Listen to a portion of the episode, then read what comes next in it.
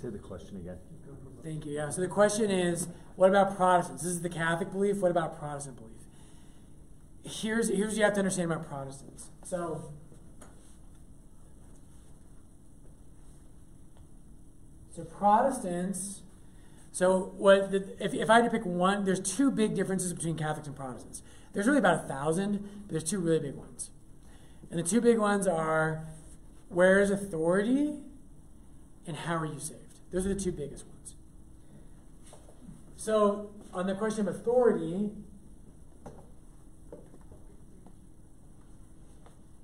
and, here's the argument is that Scripture itself tells us that the Catholic Church has authority. So we talked last week about Peter when, when in Matthew 16. Um, in Ephesians chapter 2, is that right? Is it 2 or 4? Um, I don't want to give you bad information.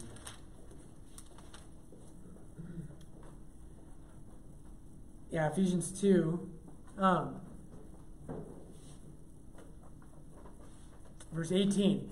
For through him, through, through Jesus, we both have access in one spirit to the Father. You are no longer strangers and sojourners, but you are fellow citizens with the saints and members of the household of God, built upon the foundation of the apostles and prophets, Christ Jesus himself being the cornerstone.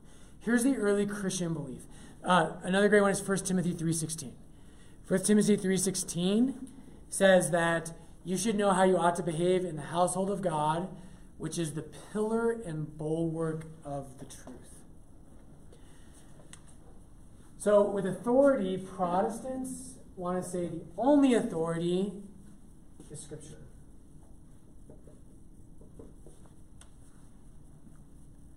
It's only the Bible. This is the only authority. Catholics, they want to say the church is the ultimate Christ is the ultimate source. We would both agree on that. Protestants and Catholics would both agree Christ is the ultimate authority. But really, Catholics believe the church is the authority. Now, it does that in Scripture and tradition. So That's one question. The other question, the other big question is salvation. And so, what Protestants believe about salvation is faith alone. In Catholics, it's more complex than this. This is a disservice, but for time's sake, Catholics believe it's faith and works. Which we will go, we'll talk about that in detail. That's really important. Um, so here, so here we go. So what happens in history is, uh, and a great parallel here, and I didn't put this on your handout because today was a crazy day but it's Acts chapter 1. So, what a lot of people say is they say, okay, pretty much no one argues that the apostles have authority. No one argues. Anyone who's a Christian, they're like, obviously the apostles have authority. No one argues that. But what they say is that that was just for them. So, Acts chapter 1 starts, so Jesus ascends to heaven in Acts chapter 1. And in Acts 1, the first thing they do is they, uh, they someone's died. Which of the apostles is dead? Judas, right? So Judas betrays Jesus. And in Acts chapter 1, the first thing they do after Jesus ascends to heaven is they elect a successor. It's the first thing they do. So Judas is betrayed. Christ, he's, he hanged himself, he's dead. And the first thing they do in Acts 1, and this starts in verse 12, is Matthias is chosen to replace Judas. And so Peter in verse 16 says, Brethren, the scripture had to be fulfilled, which the Holy Spirit spoke by the mouth of David concerning Judas, who was guide to those who arrested Jesus. He was numbered among us and was allotted his share in this ministry. It kind of goes on, talks about how Judas didn't do too well. And then Peter says, as it is written in the book of Psalms, verse 20, let his habitation become desolate, let there be no one left to live in it, and his office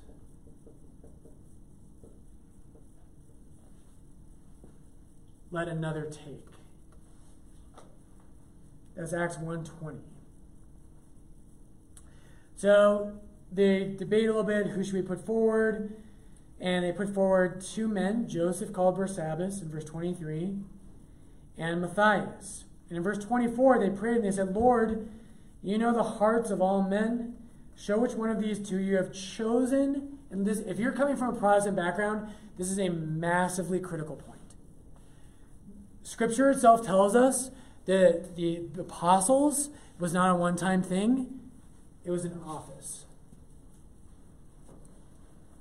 So, right, when um, if a president of the United States dies and we're like, say someone died in office, we're not talking about right now, we're not talking about current politics, I'm avoiding that right now.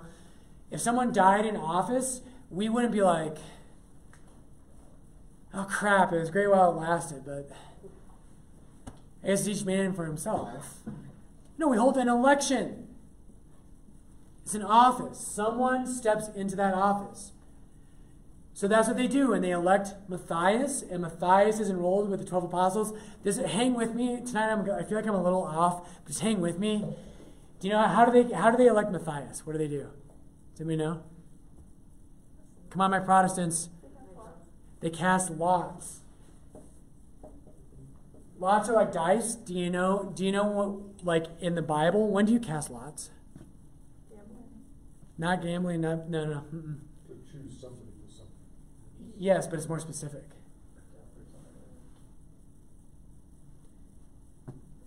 You cast lots to choose a priest. Does anybody know who wrote Acts of the Apostles? Who is the author of Acts of the Apostles? Luke. Does anybody know what happens in Luke chapter 1? There's a lot of things happen, but there's something that happens like this. They cast lots. That's a hint. what they do, this is so cool. Lots is a priestly thing. If you're coming from a Protestant background, you don't believe there is any priest in the New Testament. Yes, there is. We're going to talk about priesthood and how the New Testament shows us, and all early Christians believed there was an ongoing priesthood in the, in the Christian church. In Luke chapter 1, there's two couples that Gabriel appears to. She, so Gabriel appears to Mary, but before Gabriel appears to Mary, who does he appear to?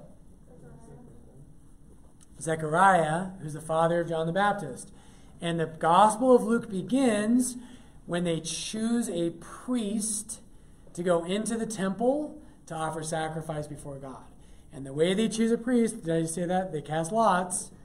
And what, what Luke wants to do is he wants to show you how the church, so here's the, the gospel is the story of the life of Christ. Acts of the Apostles is how the life of Christ continues in the church itself. Acts, so Luke 1 begins with a priest being chosen by casting lots. Acts 1 begins with a priest being chosen by the casting of lots. So cool. I freaking love that. Okay, let's pause. Uh, let me say one more thing. So, the, the Catholic Church, what we think, and so, so Michelle, what you asked, going back to like non-Catholics, what they think is they think, hey, show me, show me in here. And I'm sympathetic to that. As you can tell, I'm kind of a Bible nerd. I love Scripture. I study it constantly, right? Just a little bit. Here's a problem with that. And we've talked about this before. The overwhelming majority of humans in history can't read. Overwhelming majority. The printing press was invented in 1454. I've been bad with dates tonight, but something like that. In the 1450s, the Gutenberg press is invented. Right? Let's just say 50s to be safe. 1450 is the Gutenberg press is invented. Right? And now everyone books become much cheaper. Prior to that, books are insanely expensive. By the way, do your homework. This one, and you're coming to RCIA, you're doing this. But you know how people sometimes will say the Catholic Church wanted to keep the Bible out of people's hands, and so they would chain it to pillars in churches and stuff. Do you ever heard that? They did. We, we did chain Bibles to pillars in churches. You know why we did that? Because Bibles were insanely ins- expensive before 1454. Insanely. You know what it did? We chained them up so that no one would steal it and so that everyone could have access to the Bible. It's just that you guys are too young to remember phone books, most of you. But the same reason a phone book is chained in a phone booth is so no one will take it so everyone can have it. That's why Bibles were chained. So everyone can see it. Um, okay, so Protestants believe that the Bible has authority. We did all this, but the Bible doesn't exist as an authoritative document, the New Testament, until the 400, the late 300s, 397. People can't read. And so when people had to dispute questions and they said, well, which one is it? And there were tons of questions. You know what the biggest one was? Is Jesus really God or not? And people were debating. You know what they did? They did not pull out their Bibles and shoot scripture verses at each other. You know, they're like, yeah, but did you see Mark 13, 14? He says he doesn't know when the end of the world is. They're like, no, but you know, John 14, 6, I am the way, the truth, and the life. You know, they're shooting scripture verses. They didn't do that. You know what they did? They said there were apostles, their authority was handed on to bishops.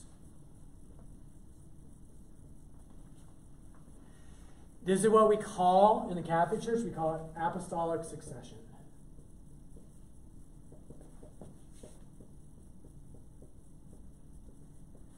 And sorry I'm all over the board tonight, but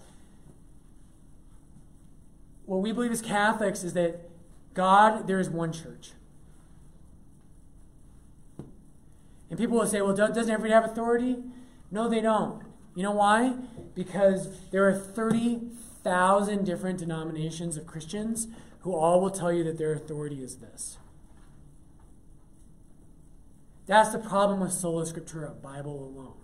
The problem with that is this is a really complex document, and if you and I disagree about it, we start a new church.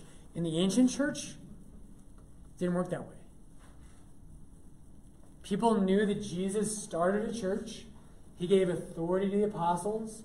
They handed it on to their successors, who are the bishops. And that continues to this day. Okay, we're going to clean this up next time because I didn't do a very good job of this tonight. Questions? Do you like your handout that has nothing to do with anything we talked about? Yeah. Um, so on this vein, I know that, like I've heard you mention before at mass, like what the pre- what the Pope says over his Cheerios and doctrine, whatever. Yes. Isn't that a great line? to quote you. Yes. Um, Don't but, quote me. But uh, so like, I guess my question is, and you can maybe do this briefly. Yep. What? How does the church decide what specifically becomes doctrine, and has it ever been wrong? Has it ever been changed before? Right. So what is doctrine? What's what stays? So the, the, the Catholic belief, the number one job of bishops and the Pope himself, is to hand on what has been there from the beginning. Right? And so so I tell people this all the time, like, and I, I think I've used this example before, but people will say, My pastor gave this amazing sermon and he said X, Y, or Z, or she said X, Y, or Z. And and my, my thought is always like, I bet they did. They're probably really smart. The problem is, is that St. Ignatius of Antioch, right, who I've cited numerous times, St. Ignatius of Antioch was mentored by John the Apostle. So we could bring brilliant Protestant pastors in here who are smarter than me. Not better looking, but but who are smarter than me and who would say, and more dynamic, and they would say, here's why it can't really be the body of Christ. Ignatius of Antioch was mentored by John the Apostle, who was at the Last Supper. He was at the Transfiguration. Ignatius of Antioch tells us that he considers his death to be a testimony to the fact that the Eucharist is the true flesh and blood of Jesus Christ. Ignatius of Antioch, he, um, I always want to say it's, it's 110 when he dies in the Colosseum. Very early. Ignatius of Antioch says you can't be a Christian unless you're obedient to your bishop. That's crazy. That, I mean, and like, again, best of intentions, love my brothers and sisters in the Protestant churches. It's a ch- no one believed what they taught until the 16th century. Truth doesn't change. The early Christians radically, if you ask a Protestant pastor today and they say, What does it mean to be a Christian? What they will tell you is, Have faith and you're going to heaven. That's a caricature, but it's kind of true. Romans 10, uh, what is it? 10, 10 9. Romans 10 9. Um, if you confess with your lips and believe in your heart that Jesus is Lord and that God the Father raised him, you too will be saved. Romans 10 9. Um, that, that's what they'll tell you. That's what Christianity is about. If you ask St. Ignatius of Antioch or Irenaeus of Lyon or Justin Martyr or any voice before the 16th century, anybody, they will tell you what it means to be a Christian is to be baptized, to follow Jesus Christ. Faith is a, certainly a part of it, but to, to be obedient to Him and to be a part of the church. Um, okay, so what, what's doctrine, what's not? So, bishops are not the inventors of doctrine, they're the servants of it. So, to hand on, what's the Latin word to hand on? Anybody know? So, the, bishop, the first job of a bishop is to hand on what he received, which Paul says in 1 Corinthians 11. Um, the job of a bishop is, and of a priest is to hand on what they received. That the Latin word for that is tradition. Tradition means to hand on. And so the, the job of a pope or a bishop, and so this is why Catholics, right? Like, if you don't like Pope Francis, it's okay. And I really mean that. And I'll just be frank here. I don't, Francis kind of drives me nuts. I respect his office. He is the Pope of the Catholic Church. He has legitimate authority. Your boss at work, there's two types of authority your boss at work can have. Two types of authority there is moral, and there is office.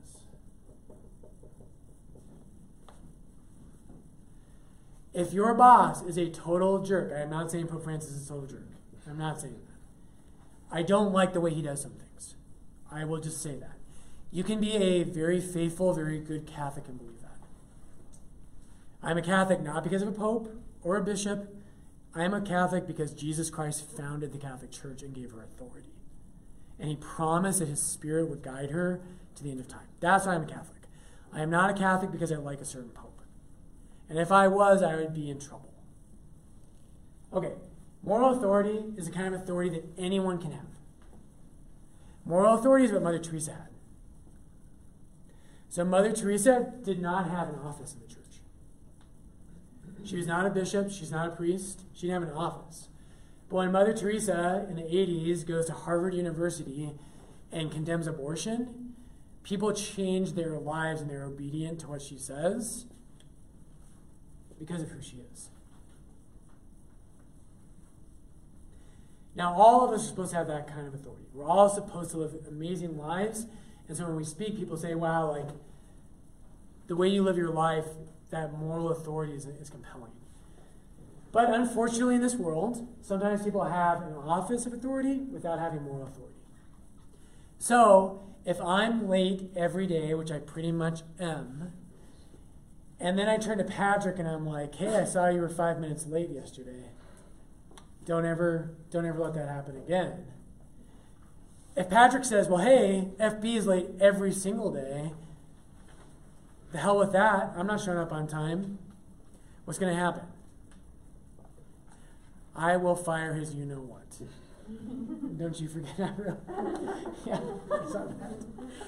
Because you still have an authority of office. So what the church teaches is that bishops do they we hope they have a moral authority, but they have authority of office, for sure. They have this, they are called to have this, and we also believe Jesus has very strong words for those in positions of authority who don't live good lives. He has very strong words for them. Um, it kind of freaks you out when you become a priest, in fact. Okay, so how do you know what's church eating and what's not? That's what last time we talked about the catechism of the Catholic Church. And this is, again, this is one of the reasons I love being a Catholic. Sometimes you'll have the same thing you have in the Protestant world, where if you come to Our Lady of Lourdes, Father Brian says this. You go to another church, and this priest says this. You know what you do then? You go home, you pull out this thing called the Catechism of the Catholic Church, which has a fantastic index. And you can look up just about anything you want. And there is an authority bigger than who's the most compelling. Right? So there's that. And then popes, finally, I'm sorry, I don't know what's wrong with me tonight. Um, popes, um, th- there's levels of authority. The highest authority the Catholic Church can have is an ecumenical council.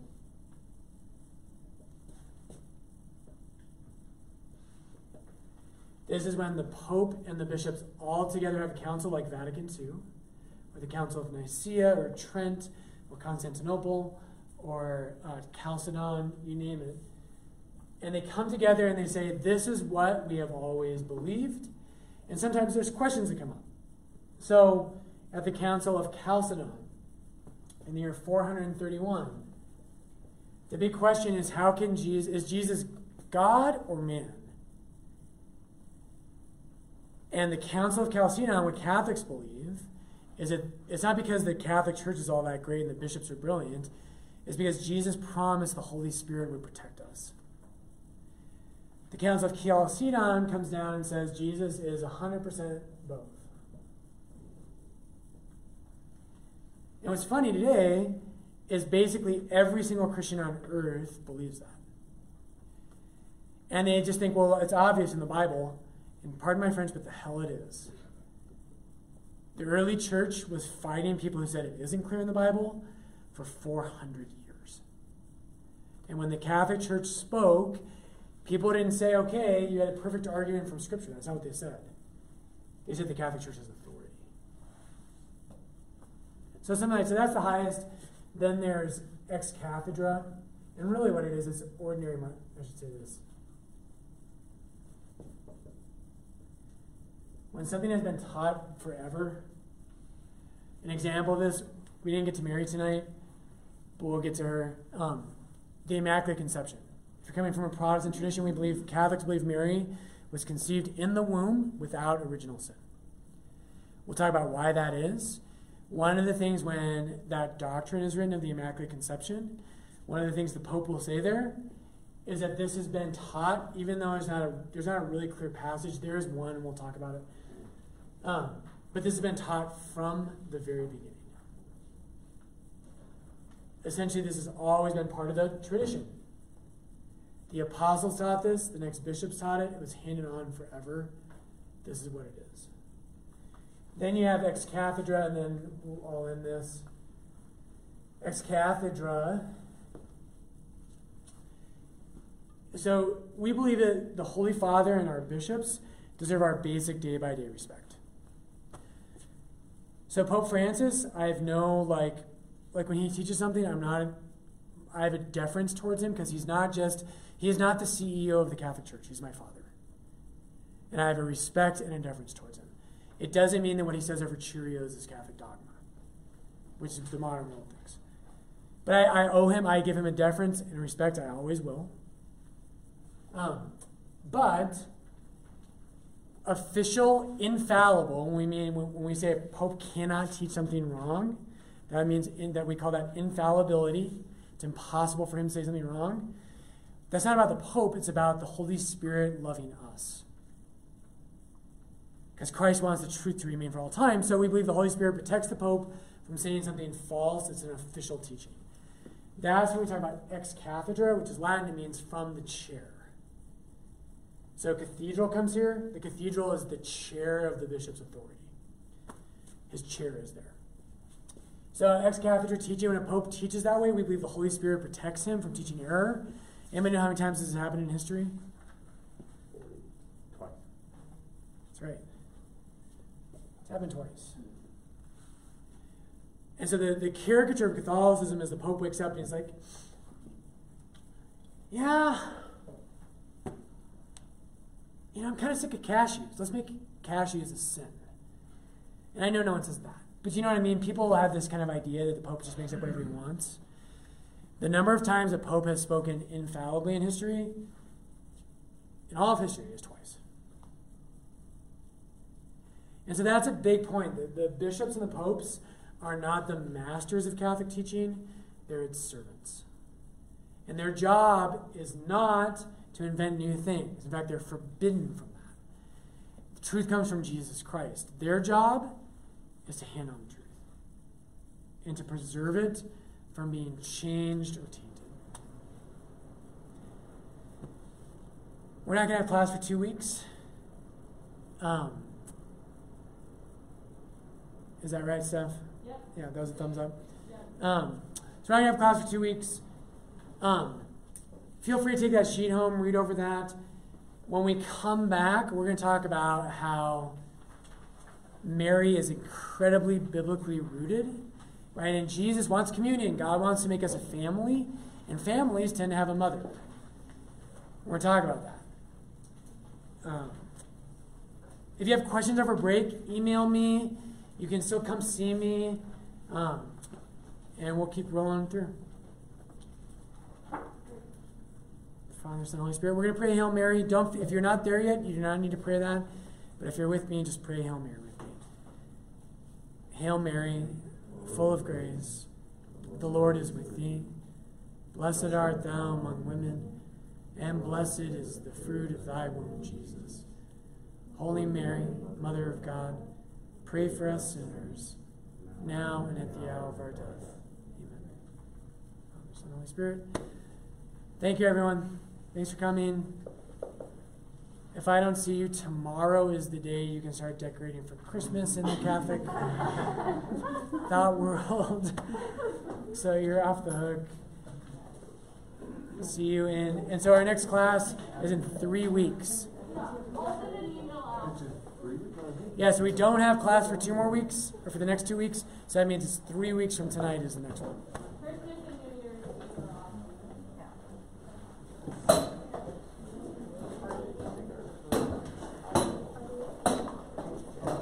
Not touch that.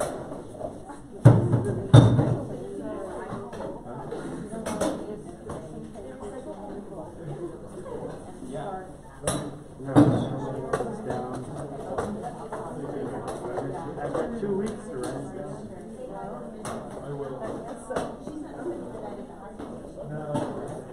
No, I I want to, but also.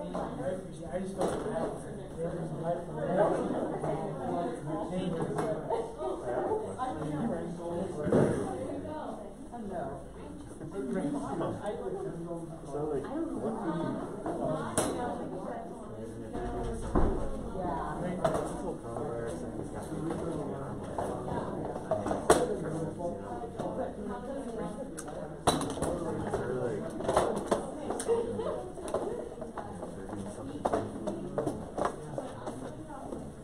good question. So it's, it is a problem.